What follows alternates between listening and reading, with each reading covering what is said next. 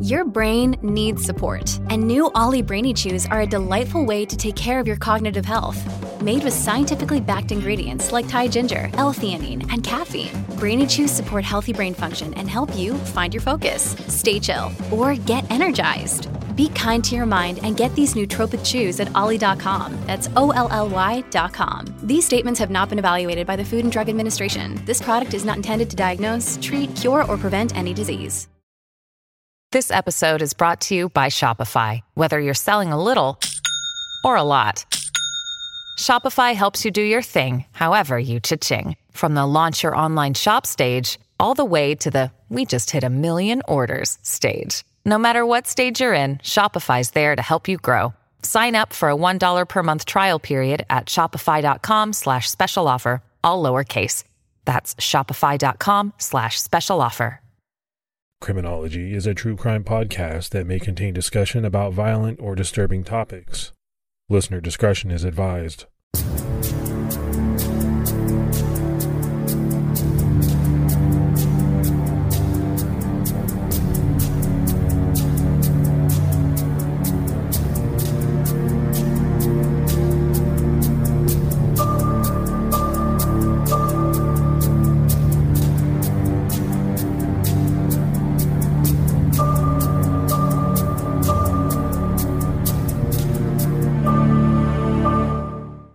I'd like to welcome everyone back to episode two of season four of Criminology. We're excited to get into this episode. We had a lot of people reach out to us after episode one and tell us how much information they took away from that episode and how interesting it all was. And we thought that episode would be informative and in depth, and we're glad that people found it to be so. And this episode is going to pick up right where we left off last week. And we have some more great guests who are going to offer some terrific insights for the cases this season. But before we get started, we have to thank our Patreon supporters. Stephanie Lewandowski jumped out at her highest level.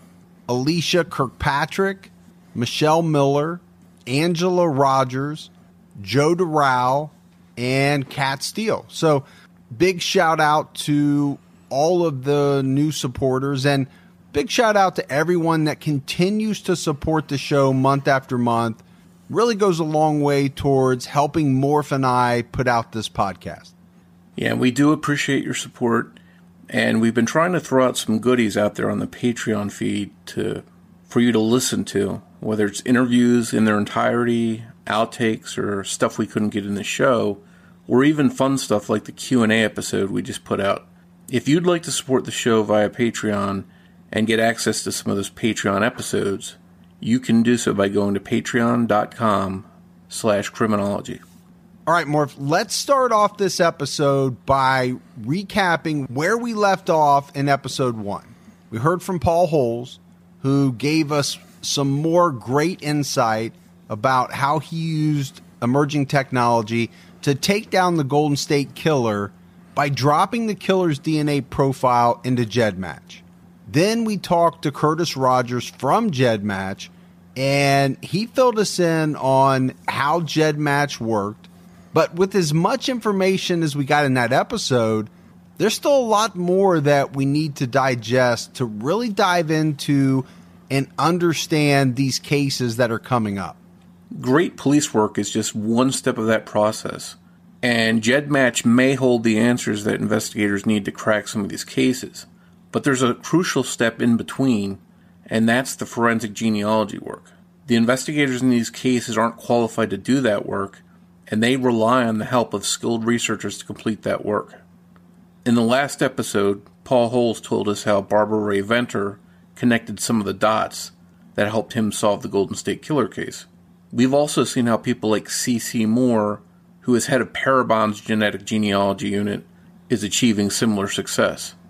One more person who's also been in the news often this year for her work on these kinds of cases is Colleen Fitzpatrick. And she has quite a resume for her work on decades old cases, including the case of missing aviator Amelia Earhart. She's also an accomplished author. She joined us to talk about some of her work as it relates to using DNA in identifying people whether it's a serial killer or an unidentified body. She also gives us a behind the scenes look at how she played a role in solving some big cases recently. Colleen, thanks for joining us today on Criminology. My pleasure, Mike. Glad to glad to hear from you. If you can, please give the listeners a little bit of a background about the work you do and what kind of experience you have in this field. Well, uh, you know, Mike, I have a hard science background in physics, and I did a lot of work that involves, you know, a lot of data analysis, a lot of statistics, um, you know, a lot of, you know, handling a lot of, well, a lot of data. And so, uh, you know, dealing with the genetic genealogy cases that we have through the DNA Doe Project and through Identifinders, um, it's been a natural for me to uh, become involved and be successful because – you know, I know how to look at data. I know how to analyze it. Like I know how to tease out some meaning from that. So people ask me a lot, how did you get from science and physics into forensics? And that's the answer. They're actually closely related. It's how you, you know, work on a, a solving a problem and using the scientific method. And so um, that was sort of, you know, basically my transition there was not that difficult. I know your name has been in some different news reports as of late, obviously, with all the new advances that are going on with law enforcement and genealogy and, and the science behind that. Um, how and when did you make that change going into this this kind of work uh, that you're doing now, this specialized kind of work? Well, about 2005, um, you know, I was working, uh, I had my own company with a partner. We were working for NASA in the Department of Defense, designing high resolution laser measurement and fiber optic measurement techniques. Uh, our last contract was to help Northrop Grumman, a, large aerospace company. We had a subcontract with them to help design the next spacecraft to Jupiter. It was called the Jupiter Icy Moon Orbiter contract uh, spacecraft. Um, and our team, we had a contract to produce a help them produce a conceptual design, and there was going to be a down select because there were other companies competing for the actual construction phase, and our team won, which meant really a big deal for our company as a subcontractor. But um, unfortunately, right after that, the contract was withdrawn because, uh, you know, the, the Bush administration wanted to go to the moon as a way station to Mars. And you know, regardless of what, what, that decision and why it was made, it meant you know our co- big contract went away. So at that time, my partner and I realized that it wasn't an era for small businesses. You know, it was there was another um, you know plan agenda you know for larger companies and for other priorities. So we decided to close the company and try and do something else. And at the time, I had my first book, Forensic Genealogy, done and the unfortunately the publisher canceled the contract because it had taken me three years to write it. So with the book done, my partner suggested we just do it on our own. That at that time, self-publishing was not what it means today, where you upload to the internet and get an ebook or something.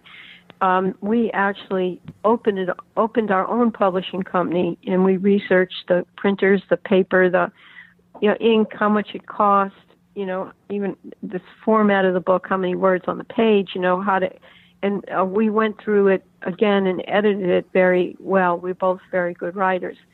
And so we managed to do this book and we, we decided to use forensic genealogy sort of as a transition to whatever we did next, you know, thinking it would be more laser work or more optics work, um, maybe consulting in that area, but it turned out the forensic genealogy uh, idea took off and started a revolution in genealogy. So that's that's how we got started in that. And as of late, you've had some really good success. Uh, you've been, you know, contracted to do a lot of projects involving identifying people. What are some of the, the high profile cases that you've uh, worked on in recent times? Well, you know, uh, that's a good question. You know, when I in 2005, okay, this developed outside the hobby arena. And I, I have done some really good work starting at the beginning from, um, you know, some of the cases I'm well known for, the hand in the snow, Titanic, Baby, Amelia Earhart, Abraham Lincoln, you know, that kind of thing, Holocaust work. But about 2011, I started working cold cases with the police. And at that time, the only ability to do that using genetic genealogy was with Y DNA. Um, so after you know doing a few cases, I finally con- connected with the Phoenix uh, Police Department, and I wound up solving the Phoenix Canal murders. That was my first big cold case. Um, I actually solved it in 2014, but the agency asked me to keep quiet about it because you can imagine this was the first case solved with genetic genealogy, and nobody knew what to do about it. You know what what it meant.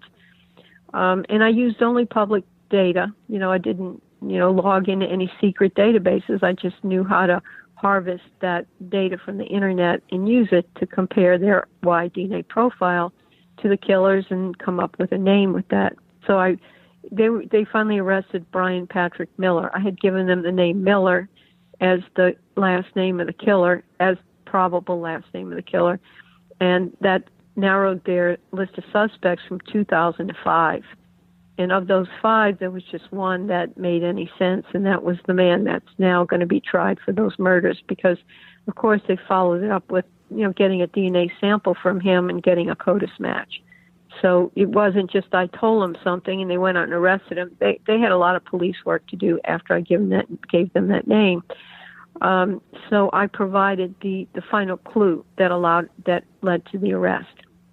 Now, more recently, fast forward, I've been involved in many cases since then, but uh, about mm, earlier this year, there was uh, an arrest in a case from 1984 in Aurora, Colorado.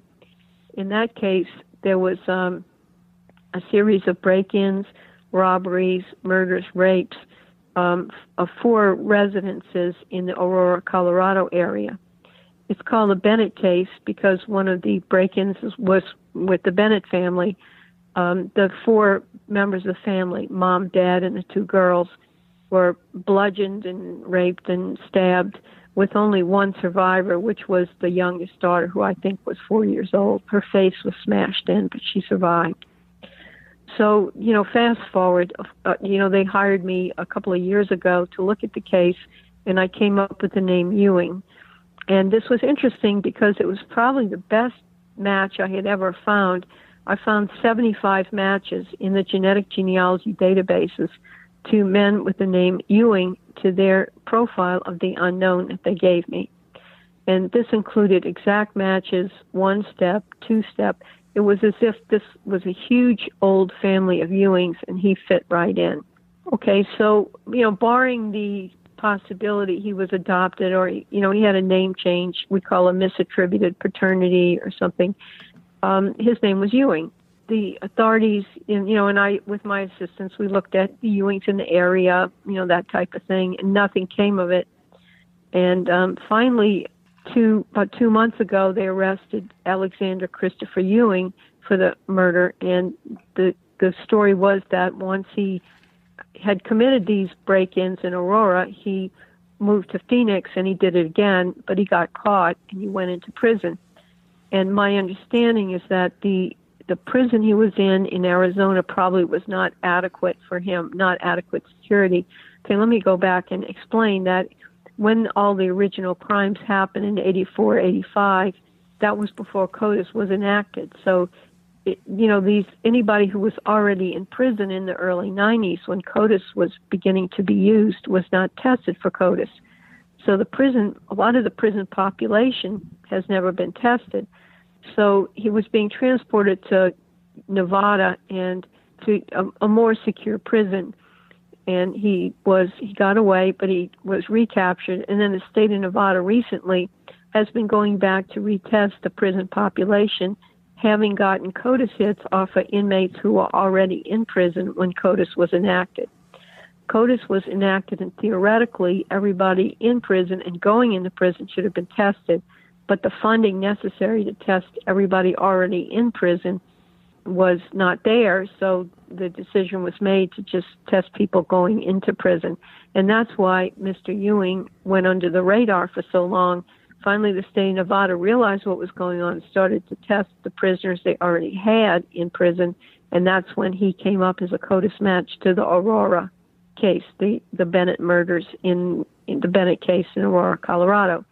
That's a long way around of saying that that was one of my success stories, although you may not hear my name associated with it because once this was done, you know, there's other issues that are being addressed in the media about test retesting or testing the prison populations um, that have not been tested.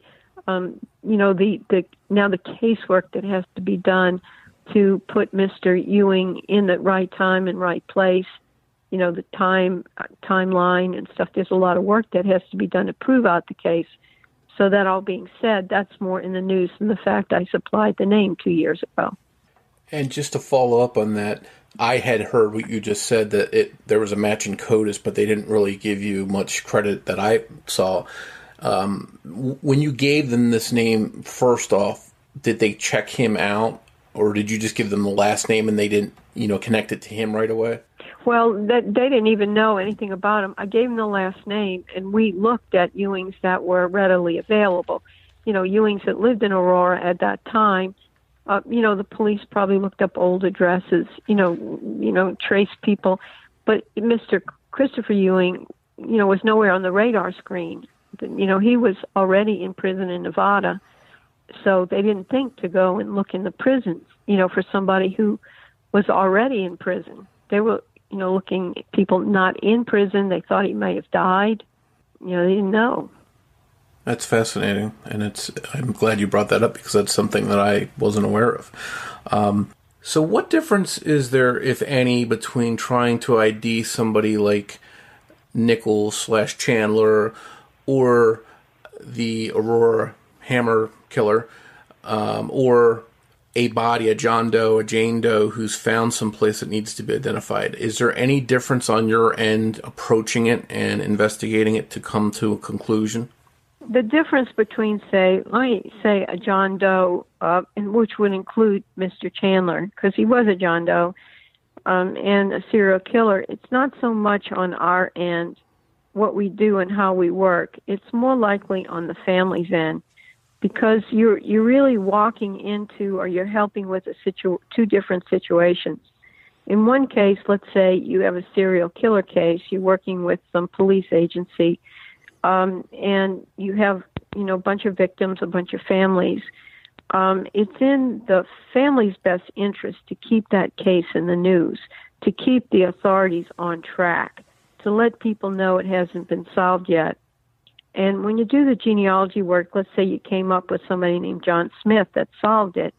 Um, you know, you we always go to the agency, we let the agency handle it, but the family is going to be more than relieved. You know, the family is going to be, uh, you know, grateful. A lot of them, you know, go on the news to say we're just so relieved. We know who my our daughter's killer is, and we hope to bring him to justice and but on the other hand, when you uh, when it's a John or Jane Doe and you identify them, the family that the agency is going to contact has no idea that you're getting ready to contact them. You know, they they have wondered what happened to their family member for years, and they thought everybody forgot. You know, there's a few cases say that are very interesting, and the name Orange Socks, Lavender Doe, Buckskin Girl.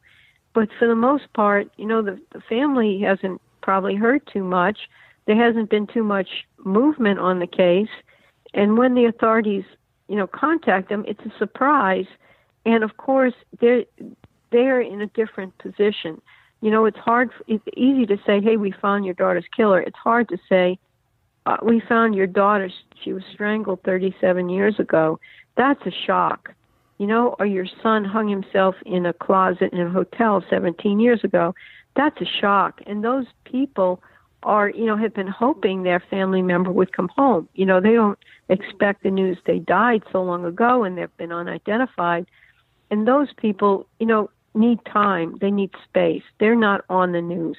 They don't want to necessarily go in front of the camera and say, "Hey, I'm so glad they, you know, identified my daughter. She was laying in a ditch 30 for 37 years ago." They don't, you know, they need time to cope. And so we have to, you know, doing the two types of cases, you have to be cognizant not of what you're doing, but what you're going to find on the other end. you I guess you have to somewhat have a feeling of accomplishment or uh, happiness for helping family members uh, get news, even if it's painful news. You get some kind of good feeling from that, I assume. Uh, well, when we solve a case, there's nothing like it. I mean, it's Miller time, you know, to quote, uh, you know, Margaret and I, when we did Chandler that night, I mean, and all of our volunteers, the whole group was on fire. You know, we were just so high fiving each other over the internet, on the phone. Um, there's really nothing like really making it work and bringing satisfaction or bringing information to the family. And I don't want to use the word closure. We use it on our end because we would close a case. But we don't want to use it on the other end because, like Buckskin Girl's mother told us, there is no closure. You know, her daughter is never coming back. There's only information, there's only knowledge of what happened that she can now go on with her life and cope with. You know, so there's accomplishment. There's also a sense of responsibility to continue to help, to be available as much as we can to navigate the next step. You know, when the families have to do whatever legalities they have to take care of now that they know the truth as these new cases are being solved and more and more likely to be solved, and this seems to be a valuable field that you find yourself in, uh, is there room for more people to come into that field? Is it, you know, because I've seen on social media people that are like, wow, I really, it, that how interesting, how great a job that sounds like. Is, is there room for other people to come into the, that forensic genealogy field and, and try and help solve these crimes? And, and how do they go about getting into that field? Um, I would say this: there's plenty room. There's plenty cases. There's plenty to do. Now, in that regard, I want to just tell the audience that to do this, you have to have certain skills. Of course, you have to have genetic genealogy experience. You've got to know. You have to have worked on, say, adoption cases or, you know, your own genealogy. You have to have some experience behind you. But don't think that that's enough necessarily you you have to also know how to deal with law enforcement. You have to know how you have to be very knowledgeable on how to approach people about it. We we don't call anybody, okay, necessarily unless we really have to with the permission of the agency. But you've got to have people skills, you've got to have experience talking to people about sensitive subjects. Um, you've got to have experience working with law enforcement so I'm going to say to the audience, yes, there's plenty of room, but be very judicious about whether you want to hang your shingle out and do it on your own. Um, because it's a very volatile time. Law enforcement is just learning the ropes, they're learning what's going on. And, you know, we need to have the experienced people speak with them and participate with them and, you know, work with them rather than a genealogist seeing an opportunity for you know to earn money or to open their own company doing this. Um, you know, one I until recently, and even recently, I'm one of the very I would say not so many genealogists can the, the police will return their calls or will uh, trust them with sensitive information. You know, I think I'm one of those people because I've worked with them for so long and I have the reputation that I'll just be quiet, keep my mouth shut, and work with them as they want. And I'm not out for publicity to make tons of money or to make a name for myself. I'm just out to do good work and help, and I'm well known for that.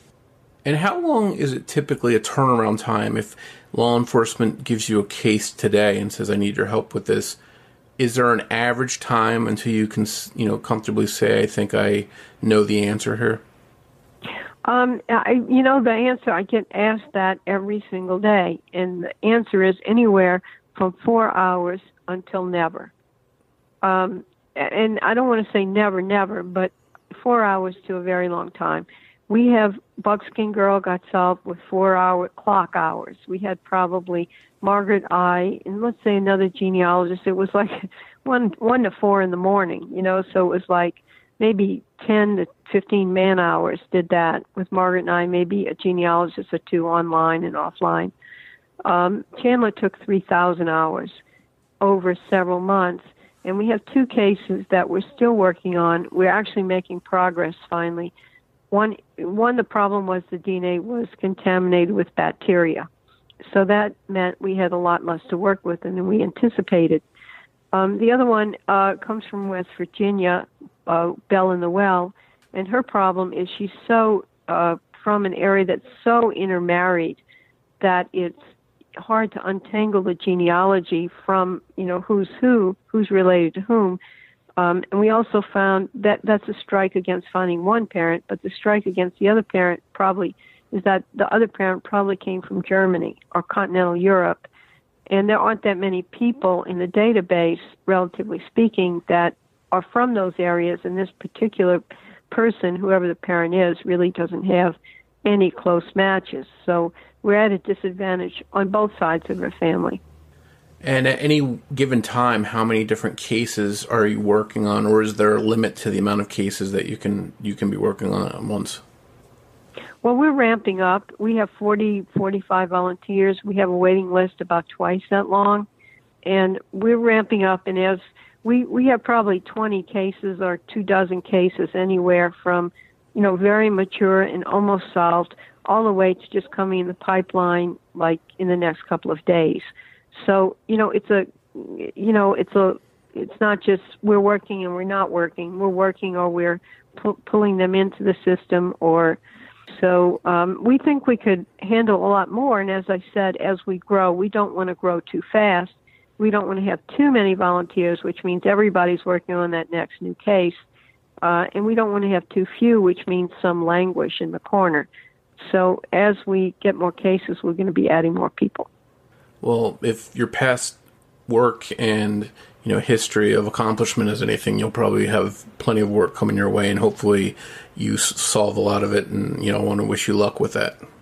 Yeah, thank you so much. The Bureau of Justice Statistics survey of 2007 said there were 40,000 unidentified bodies in various, you know, custody of various agencies and medical examiner's office. Sometimes some people regard that as a vast underestimate.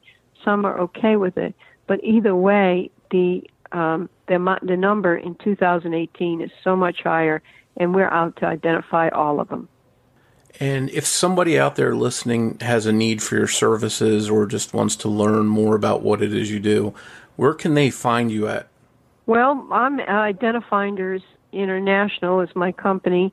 My blog is identifinders.wordpress.com. My website is www.identifinders.com, and that would pertain to more criminal cases or, you know, where I could apply Y DNA if there was no other DNA still available. Um, and you know other cases you know some heavy adoption cases or you know holocaust i do a lot of holocaust work as far as dna doe you can go to www.dnadoeproject.org um, and you know there's a contact us there we'd love we survive on donations so we'd love it if people would surf in and donate to their favorite cases or just to our general fund to help us keep going we're totally nonprofit. We do not draw any salaries. No people make any money off of this. Any administrative fees we earn go to, you know, all of our expenses to support our website, our attorney, you know, our CPA and that kind of thing. Um, so go to the, and if you'd like to suggest a case, we have, of course, tons that have been suggested. One thing we don't do, if somebody writes in and said, could you do this case from Alabama? we don't go and contact the agency on the suggestion of a write-in. We we suggest that the agency contact us and we'll consider it.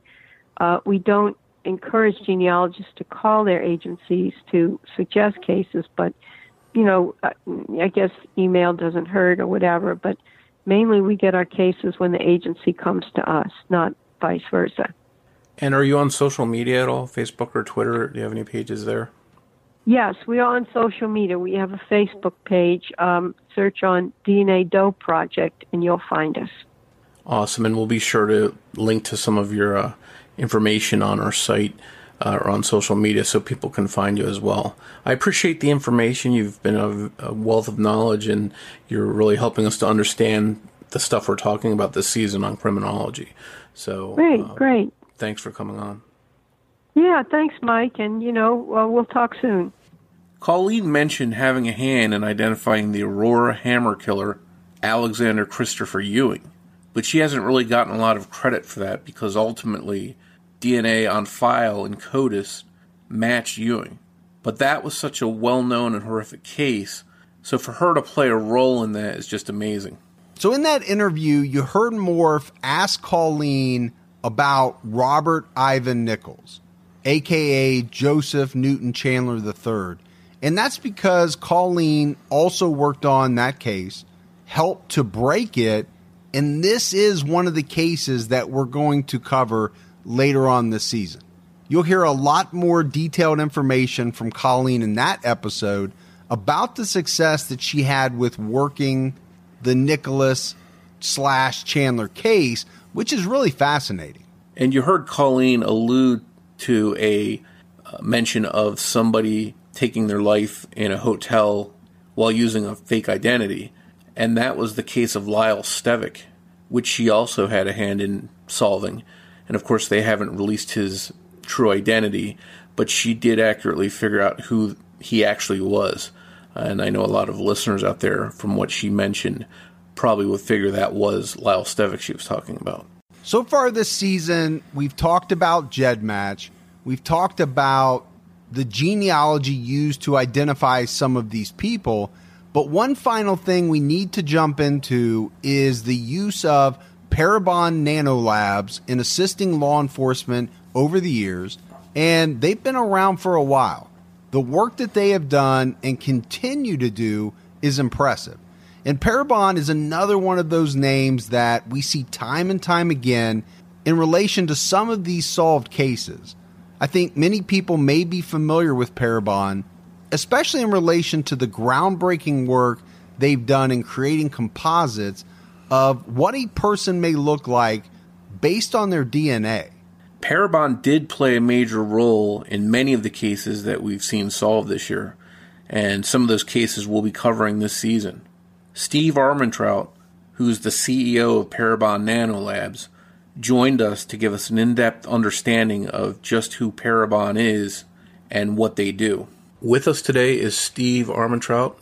He's with Parabon. Thank you for being with us, Steve. Of course. If you can, just introduce yourself to the audience about the work you've done with Parabon and your background. So, I'm the CEO here. Uh, Parabon Nanolabs was founded in 2008. It's a subsidiary of a company called Parabon Computation that I've ran for a long time. And Parabon Nanolabs is a, a DNA technology company. We both build things out of DNA and we analyze DNA. And so, in, for the forensics world, um, we, we analyze crime scene D- DNA in a different way than traditional methods.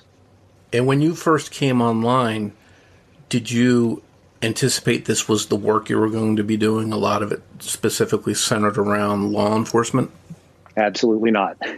We we first started this part of the business doing DNA nanotechnology, and it was only thanks to a government solicitation looking for something called DNA phenotyping that we got into the business.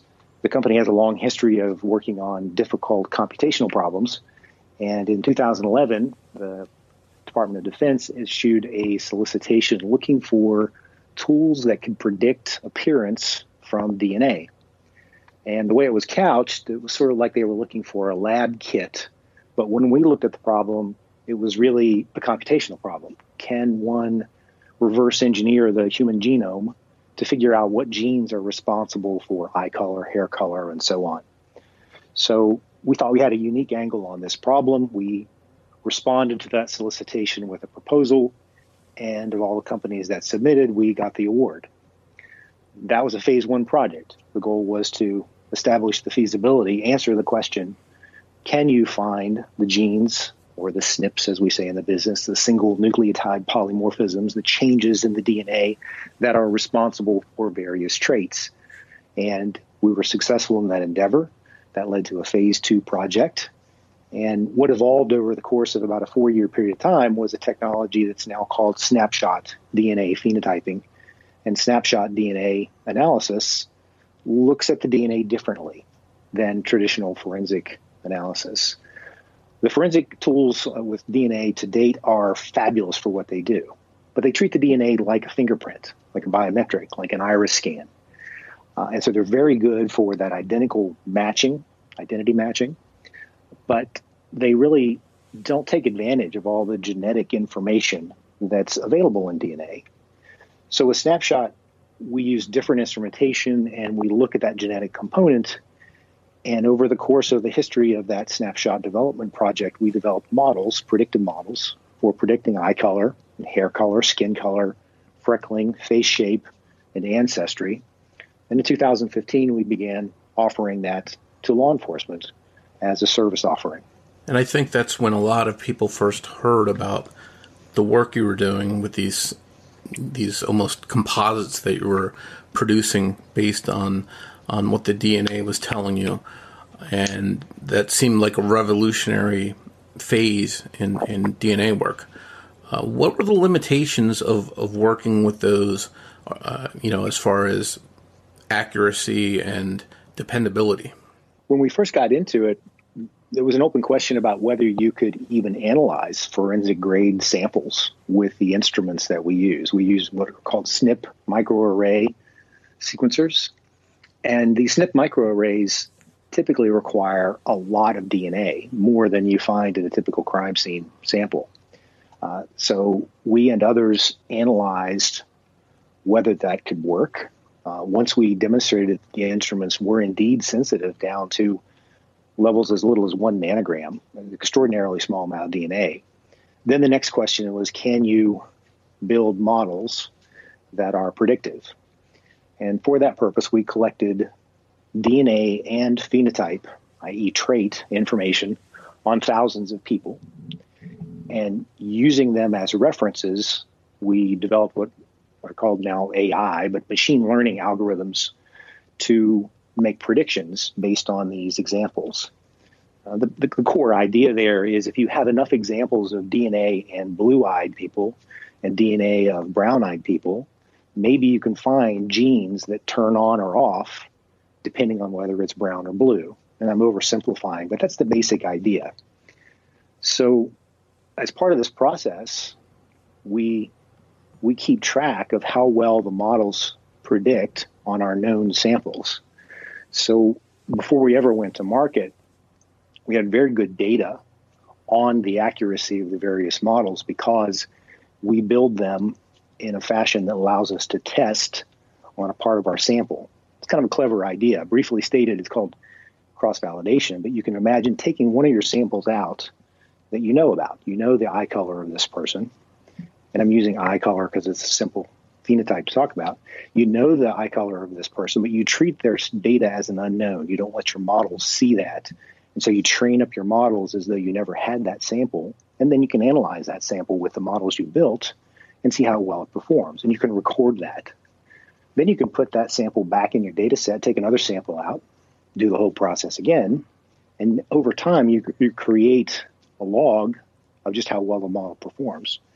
And what we found through our delight is that the models are very accurate, and we actually report our confidence in those predictions along with all the reports that we produce. And are you able to give like a percentage of how accurate you believe these composites to be? So for the various pigmentation traits, we provide these confidence statements, and you know, for eye color, hair color, those kind of things, we're in the you know ninety percent confidence range uh, we've done a lot of blind evaluations and so forth where that seems to be the case. You know, every every so often we'll we'll say, you know, green eyes or hazel, make those kind of subtle mistakes. But overall, those models are very strong. Face morphology is more difficult to measure, but in the end, um, you know, in our database, we're able to discriminate three out of four faces just using face morphology alone. So that gives you some indication that these are pretty strong. And in the end, what we're producing is really a likeness of someone. And that's proving to be useful for law enforcement. You know, from a law enforcement perspective, their primary goal starting off is just to exclude who can they de-emphasize in an investigation. Uh, and so we don't claim that the composites are photo IDs. In fact, um, we have a briefing with our detectives on each case, and we underscore the point that you know, this this composite is intended to be a likeness of the person whose DNA it came from, not a photo ID. And so they use these markers, um, these phenotypes, in their investigation to narrow a suspect list or to jog someone's memory. And in that capacity, they're they're proving very effective. As far as technology goes, are these still on the newer side of, of what's evolving in, in DNA technology, or are these is there something new on the horizon that might, you know, take the place of these composites? This is very much the cutting edge of what's going on in uh, DNA forensics today. There's, you know, phenotyping, which has been around for a couple of years now. Um, we introduced uh, a test for kinship inference. So this is the ability to take two DNA samples, and these are arbitrary unknown samples, and say with high confidence the degree of relatedness between them, if any. Uh, that was part of a Department of Defense contract where it's ongoing, where we assist them with the identification of war dead. You can imagine in a past conflict, say even back to World War II, there may not be a next of kin, and so you're not able to use those traditional DNA tests. Um, whereas this test can go out to you know second cousins once removed with high accuracy. And then most recently, we've been using something called genetic genealogy, and that's what has made the news recently. CeCe Moore is a um, well known genetic genealogist who joined our staff in May. And that's using the DNA along with a, a public genetic genealogy database called GEDmatch to try to come up with relatives, genetic relatives of an unknown DNA sample. And that's proving to be highly effective. In fact, since May, Parabon has been part of investigations um, that have resulted in a positive DNA match 11 times now. And some of these cases are over 35 years old. And congratulations, because I know just in the last day or two, there's been a couple more that you guys have hit on. Uh, and I know you can't necessarily speak about some of the cases that you are working on for law enforcement, but in general, how many cases do you have as far as a caseload of of cases that law enforcement is asking you to review? You know, there's various stages in our pipeline, but um, if you go end to end now, we're probably looking at 50 to 75 active cases uh, and more coming in every day. This technology has marked a, a, real turning point in the history of DNA forensics, and, and the law enforcement community is excited about it. And do you limit the, yourself on, on how many cases you want to work on or you can work on at one time? We're, we're growing to match the demand. We brought on a number of g- genetic genealogists um, as the caseload has ramped up. And, and so it's just a matter of managing that growth. And what's the process from, you know, if you can give me a brief overview from law enforcement contacting you saying we have this DNA from this offender, um, or in, in another instance, you know, we've got an unidentified victim that we found out in the woods. We don't know who it is. From getting that DNA, however they're giving it to you, what's the process, the turnaround time on, on from the start to the finish when you have a name? So the, the process, many steps. I'll summarize them briefly. First, there's this just a screening process. In other words, we can't accept just any case. There's got to be DNA and there's got to be sufficient quantity and it has to be of sufficient quality. So we have screening forms that the DNA analyst for a particular case will fill out, uh, and then our team can evaluate those cases, and we'll either you know, accept a case or turn around and say, hmm, you know, this, this particular sample is high risk. Uh, can you get another extract? Is there other evidence that you can test and so on? Uh, and in some cases, you know, we just have to say, no, we can't take this case because this is the last of their evidence and the DNA they have isn't, isn't sufficient. But once we've accepted a case, then we can accept the sample. We'll have that sample shipped to one of our genotyping labs They'll run it through the instruments, and what comes out the other side is a big text file. You can think of it as a, a spreadsheet with a million rows. And these are the alleles, the genotype calls uh, for the various SNP markers. So, with that genetic information, we then start applying our tools. We do a number of things. We'll, we'll do a genetic genealogy screening. So, that involves uploading the file to GEDmatch and recording the top matches and how much DNA is shared. You know, because if if we don't get matches that are sufficiently close, we really can't do genetic genealogy. So that's sort of stage one. Uh, additionally, we'll do basic phenotyping. So we'll run it through models that predict ancestry, eye color, hair color, skin color, just the basics. Because it turns out those tools are helpful when our genetic genealogists go to do their work. And then, if the police want to proceed, if we've gotten good enough matches to warrant a, a deep investigation, they'll give us approval, and our genetic genealogy team will then go off and begin doing their detective work. And quite frankly, that's what it is. They're using DNA sharing information that comes from GEDmatch to identify matches. Then they do genealogy work. They've got to build backward into the family trees to find the most recent common ancestors of the unknown and a match. If we're lucky, we get matches in different parts of the overall family tree, so you can begin to triangulate trees from one family to another. Uh, and ultimately, you're looking for that marriage that led to, you know, an unknown. So that work, you know, very labor intensive. We have some of the best genetic genealogists in the world uh, and they will take our phenotype information. Uh, sometimes we'll do targeted kinship testing, maybe a volunteer in the family uh, who will give a buccal swab. Uh, and with that, we can either include or exclude large branches of the tree. But at the end of this process, we'll provide a report to police that gives them, uh, you know, in, in the best case, here's an individual's name. It might be a family. And in really hard cases, it may be, you know, here's a list of surnames that you should be looking for uh, in your suspect list. Uh, and here are the most recent common ancestors, uh, but there may be lots of descendants. So at that point, there may be a collaboration that goes on where the police have to do a lot of good police work and they'll come back to us. Here's what we found. Here's a sample we want to have tested. and together we'll work on the case. And what we're what we're seeing is these kind of leads are providing police with uh, great starting points for these investigations, and and they're and they're finding positive DNA matches, you know, with increasing frequency.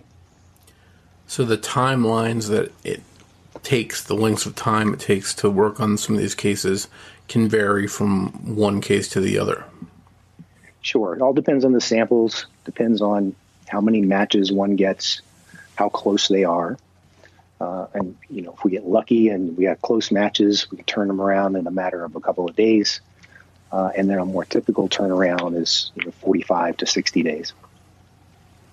And what do you see next? In, is the future, or would you predict is the future for Parabon and the next phase of work that you'll be doing? Well, we're we're introducing a new software suite called Parabon FX that we're excited about. It's really a collection of algorithms to analyze next gen sequencing data. So, even though we're doing genetics work on samples today, it's using a technology, as I described earlier, called SNP microarrays. Next gen sequencing uh, is a different way to analyze DNA, and it's not going to replace SNP microarrays, but at the same time, it's applicable to tougher samples. Uh, it's a little better for analyzing mixtures. This is where you have, you know, maybe multiple people have handled a gun, and you want to be able to tease out those profiles.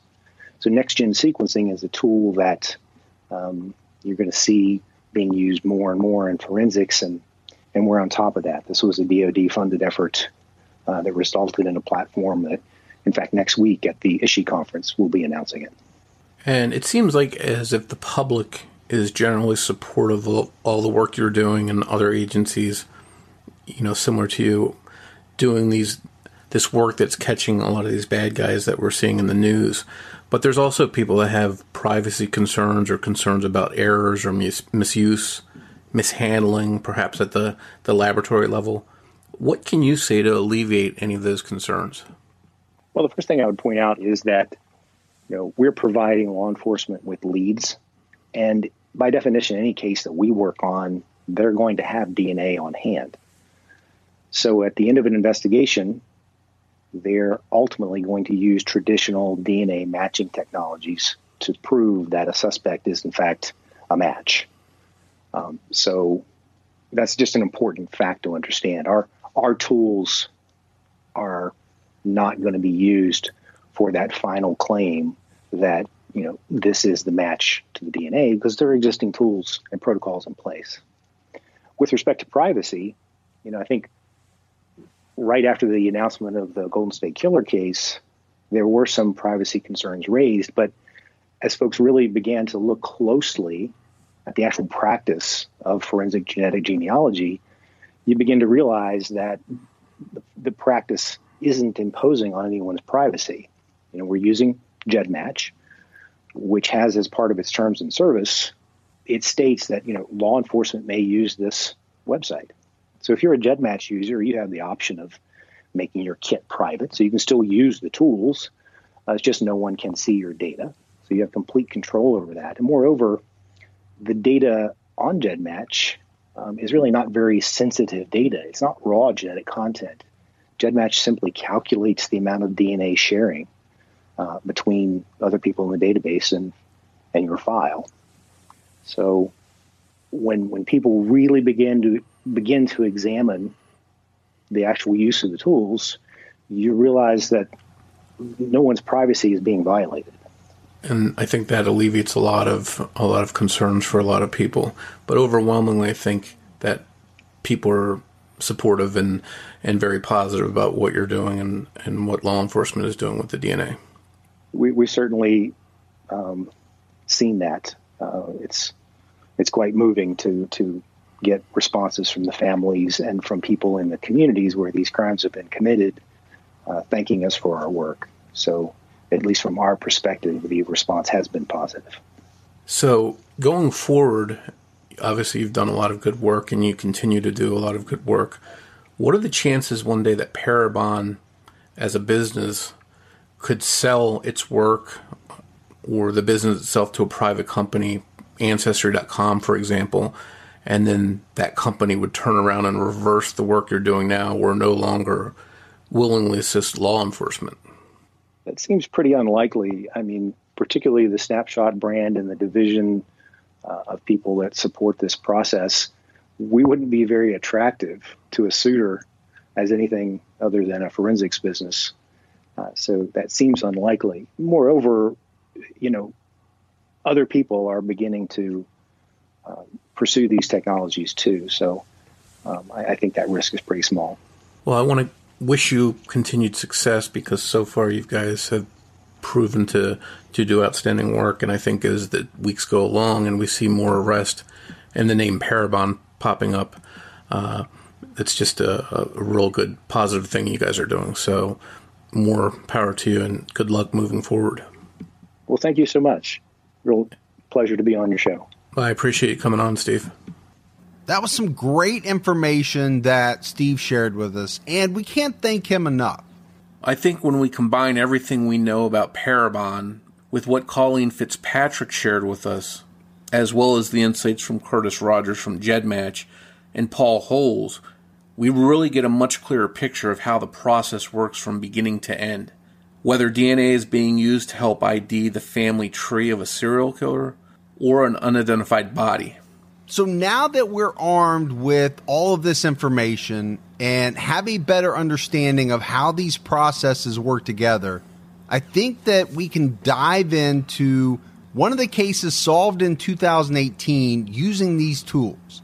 And that's the case of Jay Cook and Tanya Van Cuylenborg, who were murdered in the state of Washington in 1987. But that dive into that case will come on the next episode of criminology. If you like the show, please take a minute, go out, give us a five star rating, make sure you tell your friends about it. All of that goes a long way towards helping other people find the show.